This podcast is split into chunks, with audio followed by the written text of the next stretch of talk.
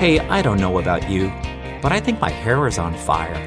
I mean, 24 7 coverage with breaking news breaking into breaking news like a pileup on the New Jersey Turnpike. Don't get me wrong, I am interested in politics like you are. Shoot, I've spent my entire life in it. But I think it's time for just a little break. Just a brief, interesting intermission, like the seventh inning stretch at the ballpark before you go back to the rest of the game. I'm Michael Sheehan, and that's why I created Politics as Unusual. It's where we'll talk about unconventional topics with very unexpected guests, where we'll look at politics and policy through Alice's looking glass. And there couldn't be any better way to launch this series than with England's Eddie Izzard. And I just want to thank my sponsor, FedEx, codename Affordable Fare. I hope you'll support them the way they've been supporting me.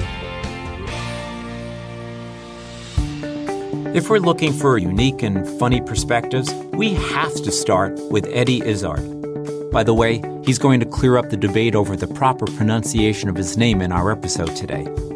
Year after year, he's constantly voted one of England's top stand up comedy artists. And he's not satisfied with that. He actually performs in France, Germany, Spain, and a few other countries in their native language. Popular?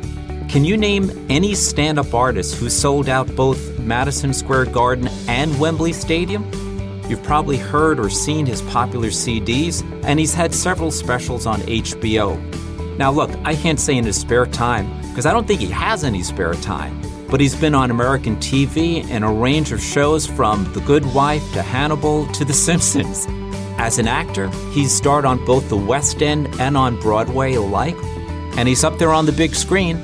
His most recent film appearance was in Victoria and Abdul, where he portrayed King Edward VII, son of Queen Victoria, who was played by Judi Dench.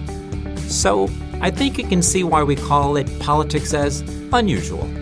So fasten your seatbelts. We're off to London, England. Here's Eddie. And I am here in London, England, and I am just delighted to be joined by Eddie Izzard. By the way, you do make the point that sometimes Americans pronounce your name a different way. Yes, I'm not that bothered, uh, but well, there was a thing that started in Britain where people thought I'd made my name up, and they were saying Eddie Izzard, and they do second syllable. I think generally in America, something happened on the Mayflower, and you guys said, "Let's do the anti emphasis." You know, let's do it on the second syllable because you. It's not a, a, complete rule, but there's sort of generally you hit the second. You say we say anti, and you say anti. Mm. There's a different on the I, but there's a second syllable thing anyway. So it's Izzard, and but it's probably Izzard. It's probably French could be Huguenot, don't know. So anyway, pronunciations and names have changed all down the years, right? And um, it's not really that bothered. But um, most Americans actually say Izzard. Yeah. Izzard, and so I just, you know, I'm I'm okay with that one. The Izzard one, I'm less wild about. Okay, well, you were very cooperative. We thank you for that. Mm-hmm. Now, in the introduction, I mentioned all of your stage credits, all your stand-up, all your audiobooks, all your books, and later on in the conversation we'll have today, we'll get into your political involvement with everything from Brexit to Scotland and to immigration and to LGBT rights.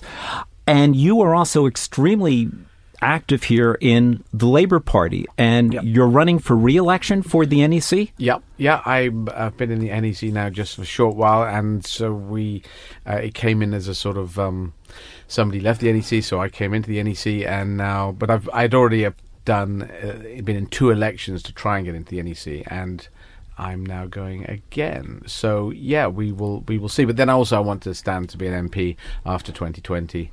Uh, which there was going to be the sort of May 2020. It was going to happen then, so that's what I was talking about. But now it's we're back in Britain to the movable feast of an election. Yes, who knows when it's going to be? Which you tend to do here. Now, there's one thing that I haven't told you that I wanted to bring up very briefly, and it's the first time I saw you.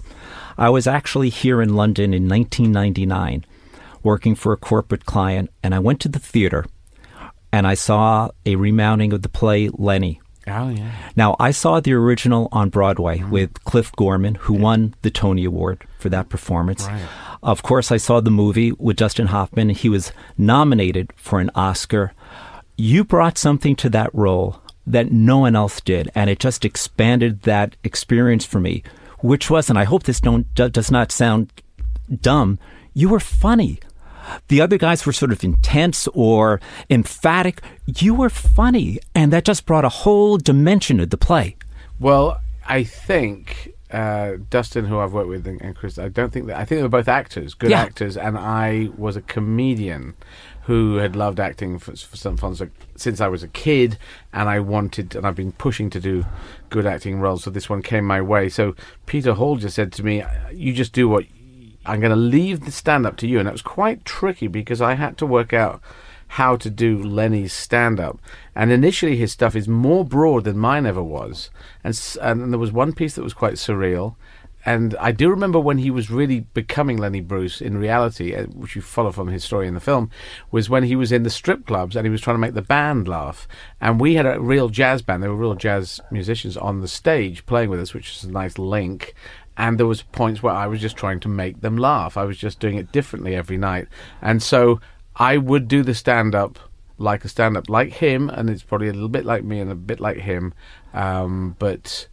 Uh, yeah, that was that was a wonderful thing to do, and it took a hell of a lot out of me. It, I got ill by the end of it Oh my! because I was starting off dead, sort of naked on the toilet at the Yeah. beginning, and, and then you end up dead again, and it's um, yeah, it was it was a beautiful thing to do. I I came up with this strapline, the Jesus Christ of comedy, which is interesting because he what he struggled for was to let freedom of speech happen, that people could say it's because in America the US, there was he was getting hammered for saying bad words, say, but then it was stopping what he was trying to say and what he was trying to open up about how to look at things differently. And so uh, after him, everything opened up Yeah. in Britain and in America. Yeah. Our topic today is a little bit of a side road. I think it did the same exact content. There's a saying, of course, everyone has read that those who do not learn from history are doomed to repeat it. Yeah. And more than any other comic or stand up, whatever noun that I should be using, you have more historical uh, references. Other people use current events, yes, but just a brief overview of some some of the topics I've heard you hit in your stand up. You did the Ottoman Empire, you did Stalin, Hitler and Pol Pot, you did the Italian invention of fascism, you did the Falkland Islands, British colonialism, Napoleon's invasion of Russia, the founding of the Church of England, Lawrence of Arabia, the Suez Canal. You pointed out a geographical error that was made in the movie The Great Escape. And when I watched your live performance at Madison Square Garden, you even used the Battle of Hastings to make a couple of lines. Where does that come from? I think, well, Monty Python really did it first, and I probably am either traveling down the same lines, being influenced by them, they are my comedy gods, or I sort of came to it, because I feel like I came to it on my own, but I was influenced by that, and then I found, oh, I'm doing what they already did, so I didn't quite realize I was being influenced by them. But it is, there's a beautiful thing about history. What, one, it makes you look very intelligent, um, and I think I am quite intelligent, but I'm sort of street intelligent as opposed to an, an academic. So um, I sort of do a pop culture version of grabbable intelligence of of and reaching back into the you know the Greeks and the stuff and, and just saying five thousand years of civilization. But it also never dates. The beautiful thing about topical mm-hmm. dates, sometimes within a week, sometimes within a day, you could say, "Hey, I've got this really good joke," and oh, it's, the situation has changed within a few days, and then your material is has got to be dumped. And I'm a very lazy person. It seems like I'm not lazy, but I'm actually like an oil tanker lazy. Once I get going, I can keep going, but once I stop, I don't really want to start again. And so, I if you do history, it never moves, and um, that's the beautiful thing about it. But all of this is dependent. Does the audience understand it? Do they get it? And then when it comes to the political work you're doing now, do they get this kind of depth? Do they get this kind of historical precedent? Well, I don't think the political people voting for me, or the people, the, the, the electoral um, people on the electoral list who can vote for me, or members of the Labour Party, they will not all be into comedy. And there will be a certain slice of that. So I do use history as an example for politics because I came up with this theory history plus the change in society all multiplied by the change in technology equals the future. And you can almost track what we're going to do because if you if you distill down humanity we keep repeating things over and over again. This idea of a, a populist person which is it's a bad word. It's actually a simplistic person who says do one thing do two things and everything's going to be fine. You could track that all the way back to maybe Caesar was an early it was definitely a, a, a populist I don't know how simplistic because I haven't really studied his political. I think he just seemed to be bribing people, and uh, and and doing megalomania, and then he got Dictate of a Life, which had already come from Sulla, and so people don't talk about Sulla much. But if you track Sulla, Sulla tried to kill Caesar when he was on the wrong side of that political fence, and then Caesar comes back and says, "Well, whatever he's done, I'm going to do the same thing." In the end, sort of let him go, and so that's an interesting thing. Humanity, we keep doing the same things over and over again, and this idea that we should go into 1930s politics now and say, "Hey, let, let's let's smash everything up. It's going to be so much easier," and that's that's all it is. That's all the the, the only plan that the extreme right has got: smash things up, and then we have no plans. Uh, we're going to just hate this group of people, put the rest of the people in jail, and then we know what happened in the 30s, and let's hope we don't go there, but we're already sort of sleepwalking into that. Oops. Well, my son once had a job over the summer. He worked for Pollster, and one of his duties was he had to transcribe the focus groups and the comments that were being made by voters. And he would come home very, very depressed, saying, Dad, are these people allowed to vote? What's your reaction when you make a point and you can sort of see that, yes, it does hit, or it goes past them, or over them, or around them? Well, there's there's the progressives and the regressives in the world, and I think the percentage of progressives and percentage of regressives in the world has not changed. I, I think that percentage has stayed the same. Um, it's just the number of people in the world has got bigger, so the numbers are bigger. Um, it's the middle group and I think of, of the people in the middle group, and quite understandably, when I think about it, they don't really want to spend time on what we call the Westminster bubble. You could call it the, the Washington bubble. They're not going to sift through, watch the 24 hour news. They're just not going to do this. They want to live their lives. They don't feel they have the time, or they don't want to spend the time sifting through even the commonsensical arguments, they will vote emotionally. A lot of them will vote emotionally. Sure. And if you're not putting an emotional argument forward, if you're putting very dry but good common sense forward, they could quite often go against that. And we've seen that again through history all the way back to the days. I mean, what Trump seems to be doing now is just smashing everything up and saying, let's just get partisan on everything, and then I'll that'll work. And then hopefully I'll keep away the fact that Russia seems to have won the election for me, and I'm trying to hide from that. I'm trying to run and hide from the special prosecutor. And his lie, you know, the thing with Trump, he, I, I just think the way to deal with Trump is that everything he says is a lie, and then he's got to prove anything is true because he lies so much, and he's and apparently, according to people who keep leaving his administration, he's so proud of his lies that we've got to say that his new lie, this new lying stasis, is is the places where he's come from. Well, and, and then we have to work out what is the, is there any truth in anything he says? Yeah, let me back up a little bit so we can get the journey to where you started to take it. I wanted to start to talk about JFK as a historian, but before I do, if I could just ask you something you have a very interesting bit where you talk about President Kennedy's ability for German when he gave the famous Ich yes. bin ein Berliner, and that it could be misinterpreted or no, mistranslated. Yeah, he just said I am a donor. Ich komme aus Berlin. You've got to say ich komme, I come from Berlin. Ich komme aus Berlin. Um, but ich bin ein Berliner. Uh, ein Berliner is a type of donut, and so he was saying he was a donut. But they knew what he was saying, and it was a nice moment. But he did get it wrong. Okay. Um, doesn't really matter, but it, it, shows what if you try in another language, mm-hmm. that that really works. And Nelson Mandela said he learned Afrikaans, so that if you speak to someone in your own language, you might talk to their their mind, mm-hmm. being able to work out what you're saying in, in their second language, but if you speak in their language, you speak right. to their heart. And that's mm-hmm. why he learned Afrikaans. And I've learned French and German.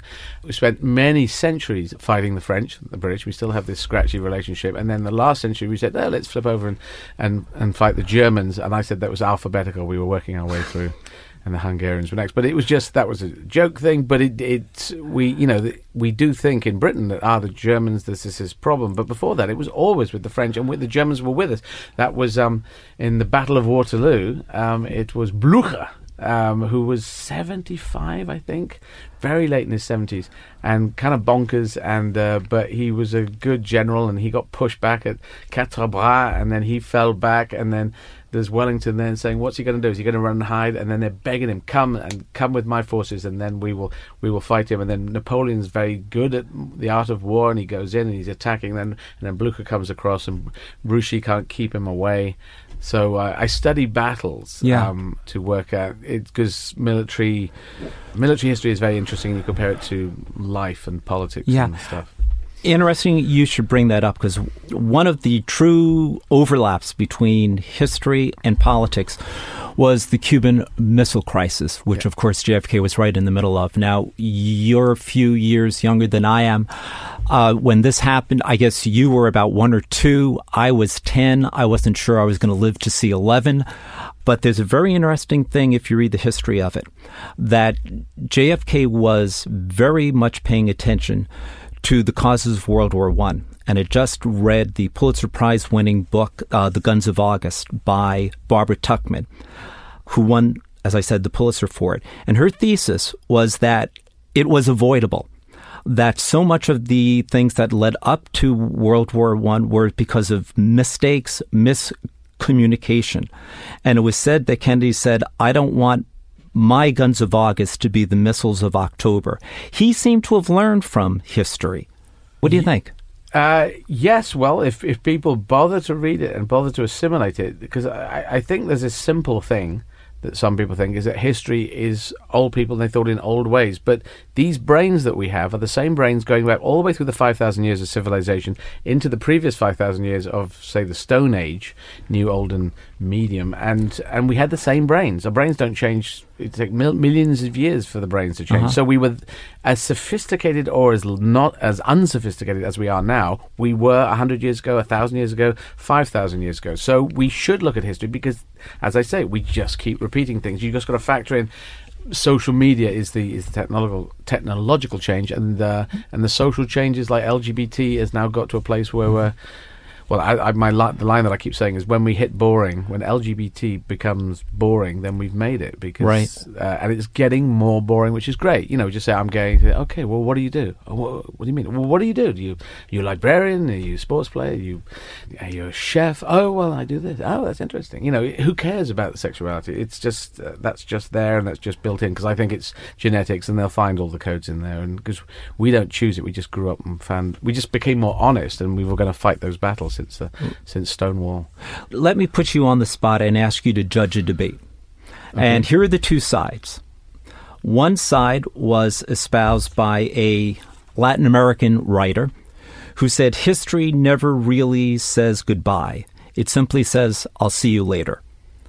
And on the other side, we have a science fiction writer, an award winning science fiction writer, I would add, who said historical analysis is the last refuge of people who can't grasp the current situation. Yeah, the last one is is wrong. As I said, I think everything I've said before shows that. There's one about if you start likening anything to Hitler, that's the last refuge. There's this last refuge thing. It's kind of a cry from people who are saying, please don't go to that example because there's truth in that and this shows us up. Yeah. I'd rather you not use the truths that are there. Human beings would repeat. If we have the same brains and all that's changing is our, you know, we have cars and we didn't have cars before. We had horse and carts. We have technology. We didn't have that before. Uh, society's got a little better. There's more money going around. The distance between rich and poor is less, even though that moves around. Then it's a good use of it. And the idea that it's the last refuge, it's a very right wing way of thinking. And so, uh, which is scared of the truth. Mm-hmm. The right wing is scared of the truth. There was one thing I saw in person in front of me that really sort of scared me. It was the debate prep we were doing in 2008 for Barack Obama. Right. And as we were approaching the first debate, it got stopped, the preparation process. The economy was starting to melt stock markets across the world were going down. And Senator McCain called an emergency meeting in Washington, D.C., wanted to postpone the debates to deal with the issue at hand. So then Senator Obama leaves to go back to Washington, and all the economists and me and a couple other people are stuck in this room w- waiting for them to come back. And I remember the conversation. It kept bouncing back between, well, this is just like 1929 and then two minutes later, someone said, but you know what? It's nothing like 1929. So I got stuck in the middle on that. Do we look back or don't we look back? We do. It it was something like 1929. All those financial crises have elements of it, but they they also change and times move forward. And we, you know, transportation is different, and the uh, the links between the countries around the world is different. So yes, any financial crisis will be have similarities with previous Yeah. financial crises. So you've got, to, but the tricky thing is to f- fill it out and work out which bits of those Mm-hmm. are the similarities and which bits you let go. I have a bizarre example I'm going to compare with this because I'm uh, I do stand up comedy, but I do uh, I'm an actor. And there are certain elements of acting in films and being a stand up comedian which are similar, and there are certain things which are miles apart. Right.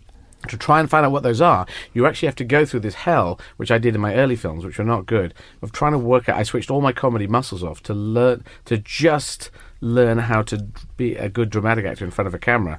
And being in the moment is a very key similarity. I'm on the stage in the moment, I will play a giraffe or a thing or some character or some weird colonel shouting at someone, and I will play that, and I will be right in that moment, and I will also if I'm playing one character, in Victoria and Abdul, Judi Dench, I was playing Edward the Seventh, so I'd be right. I'd just Bertie all the way through. I don't move in that thing, but in the moment is exactly the same. And then a lot of other things are different, but and there's other things which are the same. So working out what those are, that's the tricky thing. When you suddenly get a new financial crisis, boom, it's there.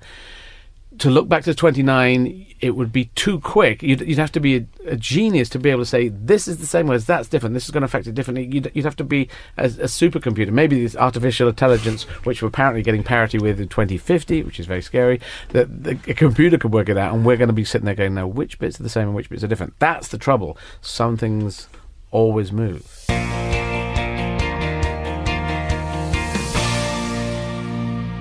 Today's show is brought to you by FedEx. You know, names are kind of interesting things, like the name FedEx. I was thinking about it, and when a company kind of invents or reinvents a service or a product, and they're so good, they deliver so consistently well that people who are really happy with their service or their product sort of use the name of the company for the name of the product or the name of the service. I don't think I asked my wife to please hand me a tissue. I asked her to, could you hand me a Kleenex? And I don't cut myself as I usually do and ask my wife, hey, do we have a bandage? I usually yell, do we have any band aids left? And if I need to find some information, I don't ask, hey, should we search engine this? No, let's Google this.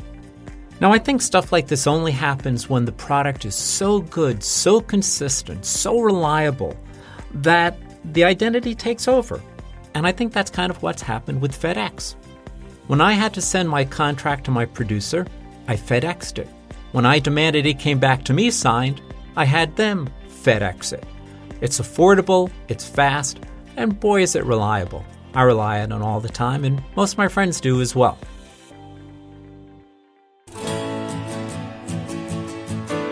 You've been involved in three big political issues that I want to get into. But in all the tapes that I saw of you speaking and doing debates, I sort of saw something that you almost enjoyed talking with the voters as much, if not more, than performing for your audience. There was a joy of communicating there that you can't fake no matter how good an actor you are or how good a politician you are. Uh, apparently, Kennedy was very in- interested. He would talk to people because he came from this very rich background. Because Yeah. it sounds Irish Catholic. You think, well, he's just worked his way. No, his dad and granddad and his dad, how he made his money is all very Yeah. dubious. But Kennedy was someone who was interested in people. Um, George Bush Senior, probably less so. George Bush Junior had a way with him. I'm going to play golf. I'm going to be like some sort of frat boy. I do like people. I think most people are really interesting. I was a street performer for four years. Yes. People would walk up to me on the street and say the weirdest things or the most positive things. I've, I've done the most beautiful things. I've played, uh, you know, on the streets of London and uh, and around Europe, and that's a beautiful thing. But I do find people very intriguing, and I'd l- I like to know, you know, so what are you doing? Where do you come from? Or why are you doing this rather than that? "Oh, Okay, you know, and I I don't think that that comes with me as opposed to I thought I went to to a class and said this is how to learn to talk, have a chat with people. So uh, yeah, I do find in politics. Uh, hopefully that comes out because when I'm campaigning in the streets, it's great just to. You're, it's quite pressurized. Well, it's very pressurized on the street because you're there. You're on the street. The cameras turn up. There could be the cameras from and people from who are trying to trip you up and put you in a bad place or, or, or make you make mistakes, and you have to be calm with that, and then talk to your Yeah. people who are the, the, the people from the Labour Party who are trying to push and, and encourage them. There's a number of things you're doing all at once, and initially when I started doing it, it was it was a nightmare, but now. I kind of enjoy those now. Well, one of the first big issues you got involved in was the proposed secession of Scotland.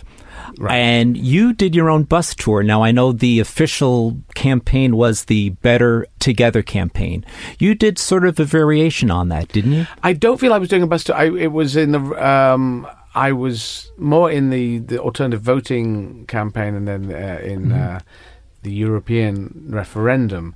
All I did was that what I thought the Scottish National Party did very successfully was they said, if you're with us, you're uh, the Scottish National Party, and for separation, then, then you are a patriot. And if you're not, you're actually an anti anti Scottish. And they they'd set up that kind of template which made it very hard for people to put their head above the parapet if they were Scottish and say, I'd like to stay in the Union, uh, because they would say, well, you don't like Scottish people, you, you're just uh, unpatriotic. And I wanted, there was a particular message that I think it was about 80% of the people who were, who were outside uh, of Scotland, when asked, they said that they would like to stay. Uh, Scotland to stay with Yeah. us, and I wanted to put that message forward. So I just wanted to say, look, you're going to do what you do, but I just want to put it from a perspective as a guy who's English. It also has the name Edward because there were two very. There was an Edward the first and an Edward the second. Edward the second they beat into the ground. Edward the first who gave them a hard time. But as someone whose first name is Edward, I just wanted to say I like Scotland. I like Scottish people. I've played all over Scotland, up to and including Shetland and Orkney, which which people don't normally do, and Stornoway in the Outer Hebrides, and uh, and I just wanted to say there's also this point of view. Uh, in the end, you will decide, but everyone's rather scared about putting this point of view forward. They won't come up from England or Wales or Northern Ireland, and I'm going to say that because I think other people sh- people in, should hear that both sides because it was making it almost impossible for the other side to put forward a, a point of view. But your argumentation that it would be best for Scotland to stay in the UK was almost a precursor for the huge debate you got involved in. That was, of course, Brexit. And you did something extraordinary. You engage in a formal debate with Daniel Hannan, who is a writer, a journalist, and a conservative member of the European Parliament. And I watched that debate. Not only did you hold your own, you were pretty good. what was that like? How did that come about? Well, you know, that was I was out there. I was campaigning Stand Up for Europe. I was uh, doing my own campaign. I just thought, get out there. There's the elite right wing media with gallons of money. All these these four people, usually non-domiciles, making paying their taxes elsewhere, but they're telling British people how to do it in the right wing newspapers. And I thought, well, I'll go out and I'll push for this thing. Th- These a lot of common sense arguments that were getting lost in the wash. You know, the whole idea that the European Union was set up for, was to stop world wars, and David Cameron put that forward and was was shouted at for that. But that is why it was set up, and I know that. That's just why I'm going to D-Day uh, uh, commemorations on the sixth of June to do my three shows in three languages in three hours uh, as a, a charity gigs, but I do them in German, French, and English, the three languages that were fought Yes. in the Battle of Normandy. And so I look at history and I say, this is why we set it up. So yes, Europe ha- has a problem, but let's fix it rather than run and hide from it. I just didn't believe that Brits don't quit. I, I believe that Brits don't quit, and that running and hiding and sticking our heads in the ground, that's not going to make it work better. The single market, the idea that people really wanted good jobs, and the idea that you could pull out of that market, and then we go into tariffs, and then a huge tariff war starting because Brexit hate and Trump hate are the same things. It's the same kind of separation. And so I I went out and I, I thought I'd put that uh, forward. And so the debates that came up, I hadn't done any debates. Like Yeah. choosing to go into politics is a tricky thing, especially if you're coming from comedy. Comedy is a good tool to attack things you don't like, but it's not a good building tool. It is a it is a bad building tool, in fact. So the idea that comedians are all going to rush into politics is not going to happen because the comedians are better at saying that I don't like that and that I don't like that because here's a silly reason and th- this is silly and it looks like this. But if you say, well, what's your positive ideas on the future? It, it comedy is not good for that. But I. I like people. I like business. I like the. I set up a union when I was a street performer, the Street Performers Yeah. Association, um, because uh, we were getting forced off to Covent Garden. So the essence of unions, the essence of business, uh, unions are therefore when business goes crazy. Business, uh, good practices for people and work, work, environments, and then there's business there, wealth creation. I love that. Uh, um, uh, the ideas that you can have. Come and build this. I mean, I built my comedy in Britain, and I'm taking it around the world, 45 countries, four yes. languages. So I think that's, I love all that. I think that's really positive for humanity. And so these are the ideas I, I sort of put forward. And debates, they can be tricky. I've only, you know, when you saw that one that I, I did there, that was the, like the first or the second one I'd ever done. So once you've done 20 years of it, you, or, you know, five years of it, you get the hang of it. Well, it sounds like that also set the stage for the rather incredible debate you had in a panel context, televised, webcast, what have you, on immigration, where you shared the stage with Nigel Farage. Mm-hmm. Now, if I could just interject for our state's audience, Nigel Farage, I first met, not met, but learned of him in 2015 when I was preparing Ed Miliband for his debates. And the best way I can introduce him or describe him to an American audience is it's equal parts Newt Gingrich, Steve Bannon, with just a little dash of Ted Cruz thrown in there. Are you familiar with Ted Cruz, the yes. senator? I think Al Franken had the best description of him. He said, I really like Ted Cruz more than anyone else in the Senate does, and I hate him. well, it's, you know, again, right wing politics, all of it. It's, um, Nigel Farage, the day after the referendum, he said he said it was 52-48. Then the, the fight carries on. So okay, using those rules, we've got to carry on. And he also said that the 350 million pounds a week was oh, going to go to NHS was a lie that morning after it. And then he resigned, and which implies uh, what we did We smash this up and then run and hide. I have no plans. There are mm-hmm. no plans for a future. No one has any plans. But if I could just back you up for a second, describe for my colleagues in the States what the debate was, what happened on that stage, because you two had a back and forth on one specific oh, yeah. item. It's European referendum. And, you know, his name is Farage, so he's got French and German heritage. So he's an immigrant from an immigrant family. He's married to a German woman who's an immigrant, and he hates immigrants. And it's that is a curious thing when you are so steeped in immigration. You've come through, you've, you've got to a good place, and you say, yeah, I did good because I'm an, from an immigrant family, and I'm going to block everyone else. I'm in charge of that. Mm-hmm. Uh, it's okay for me, but for no one else. And it's kind. It's uh, I think the word hypocrisy there. I think yes. Michael Farage has got to be sitting there in the dictionary with a big photo there because. And I said this to him, and he could not answer. He did this face of saying, "Well, I'm just going to sit there." And I went back to it, and then people from the audience on his side were obviously very scared about it, and they said, "No, be quiet, be quiet. You can't ask that question."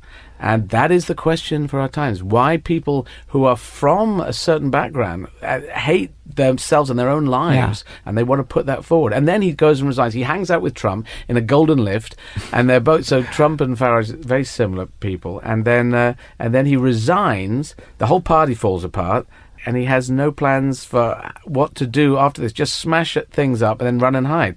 Europe is our continent. It's it's our continent, and we're now the new generations growing up in Britain. If this goes all, all, through, they will not be allowed to go and work there, go on holiday. They have to buy a visa to go there. All this negative stuff coming out of it, and it was like a 2008 financial crisis that was blamed on Europe. That's what the elite yeah. right wing media did. What you were brilliant at in that debate, and I can almost use it as an example for the future debate coaching I do, is you really made it about one specific thing and you just drilled on him, drilled on him, and drilled on him. And that became the focus of all the discussion the next few days and all the press coverage the next f- few days. I know the right wing media, though, the elite right wing, they with all their money, they they were hating what I was doing, and they've tried to spin it out. But that's going to sit there forever. It is a question: yep. why, if you're from an immigrant family, you hate immigrants so much? What is going on in your mind? And you have no plans other than he said, bully the people, bully the people to vote for us. So this is a bullying right wing thing. This is the right wing just yeah. going back again. Uh, 350 million pounds a week will go into the NHS. Oh no, let's let's hide everything that we said that, and let's never talk about it again. It sort of swirls around. It, that was what they promised people people. A lot of people voted for that, and it's and I think a third referendum is inevitable. They're talking Yeah. about a second referendum. That was the second. The first one, we won sixty six to thirty four, and so the whining right went on mm. for forty years. They whined on, they whined on, whining right, and then they got it down to 52-48. That is not a mandate for a hard and vicious Brexit, and this vicious Brexit, which is really going to damage working people's lives and their, their ability to get jobs, is just a, a hard and vicious thing to do to to Britain. I can't let a discussion about politics and history go without at least bringing in a little bit of Winston Churchill. Yeah. There's a quote that's been ad- attributed to so many people that a basic mistake made is that every general fights the last war. Now, that's about war and the military. But does every politician fight the last campaign or the last issue, not realizing the difference of what's ahead? I don't think that's necessarily a, uh, such a, a useful analogy because I think in politics it, it keeps ticking over week by week, month by month. There will be big general elections of four or five years apart, okay, but and things will move. But definitely, I agree with that in military history. Yeah. My example is what Ulysses S. Grant was dealing with with Robert E. Lee and uh, around Richmond and Petersburg.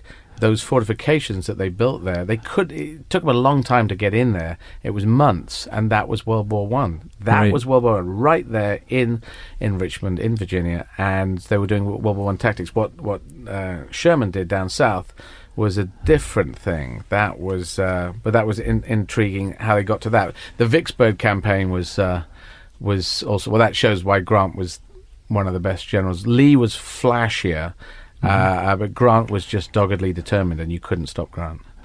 Well, But- since we started to talk about the United States, one more quote from Churchill that has always intrigued me is that Americans will always do the right thing after they've exhausted all the alternatives.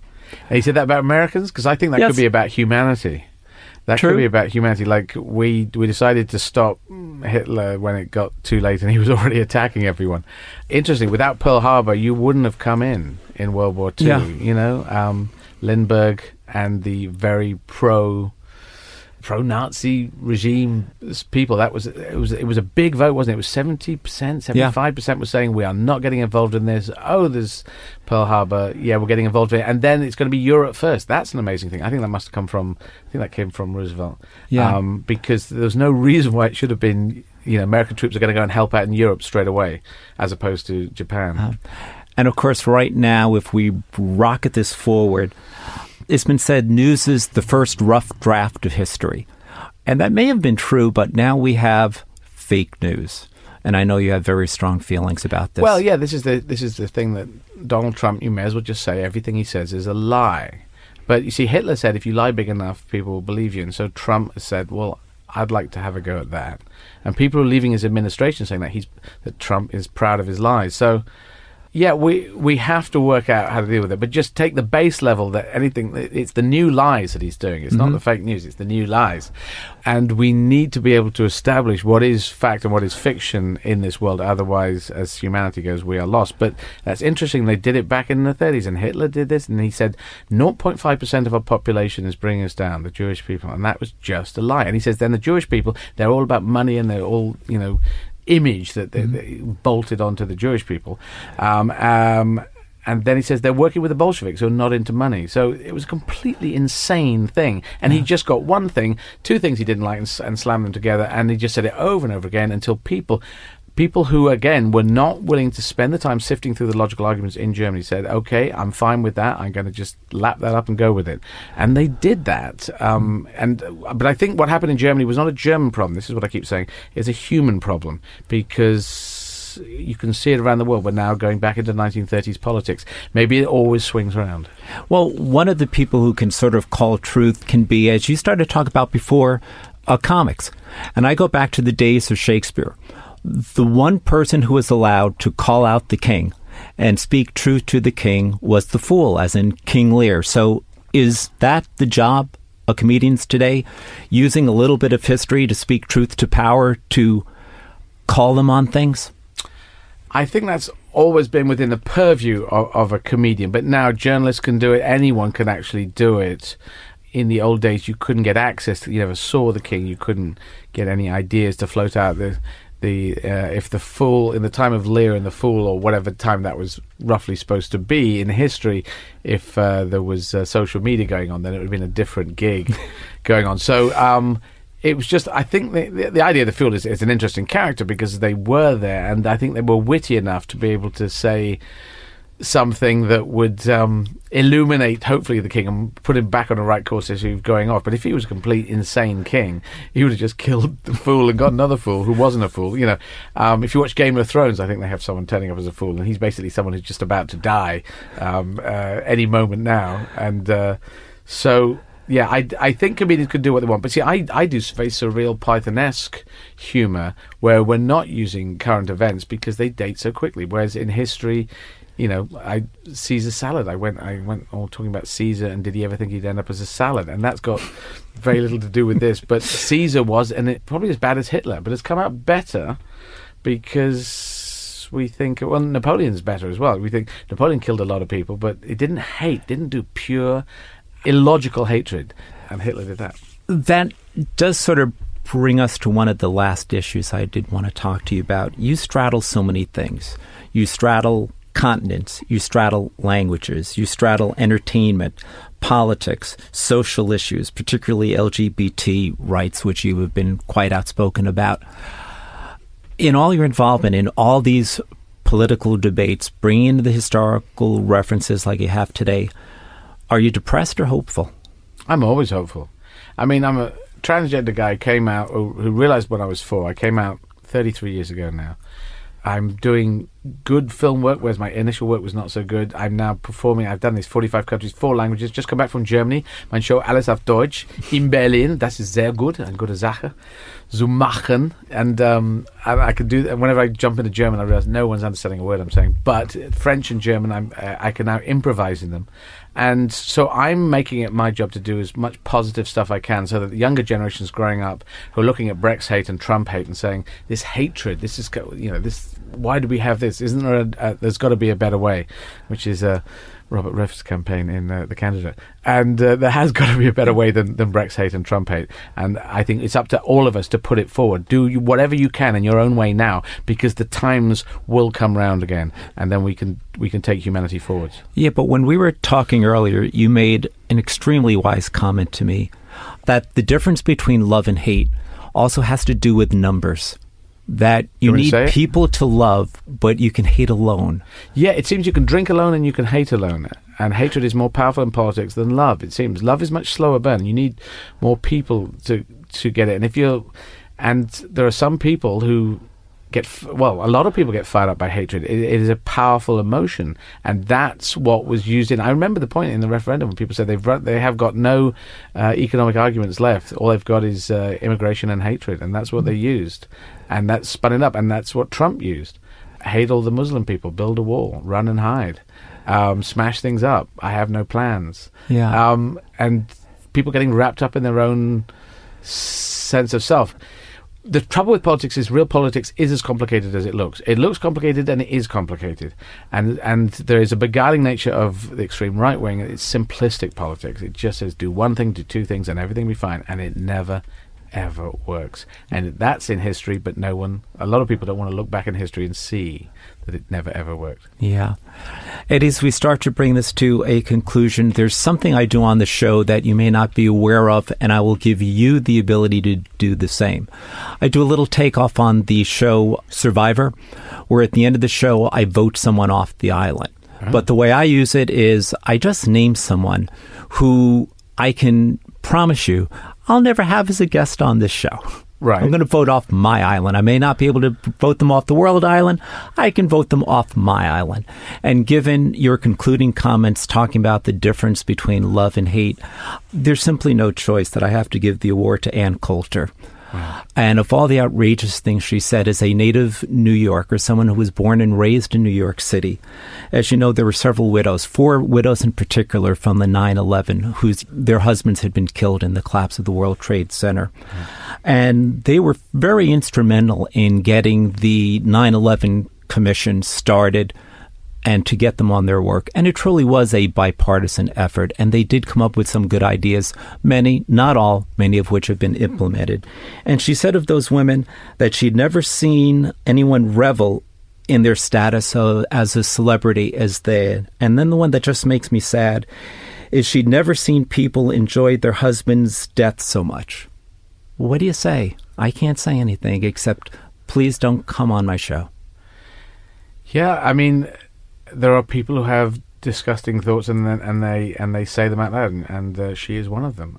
It's outrageous, but then you know, unfortunately, you go back to the 30s. Everything Hitler said was outrageous, and a lot of us thought that, and it got but it got really really tricky, and we went right up to the wire and the mm-hmm. world, 50 million dead, to try and overturn that one.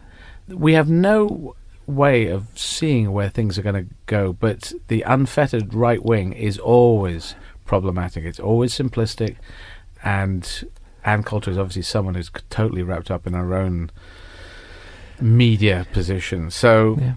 uh, everything she's saying about them is really she's saying about herself. Yeah. And um, that's the interesting thing the, the self hatred that the right wing have of itself, and then it sort of turns it around on other people.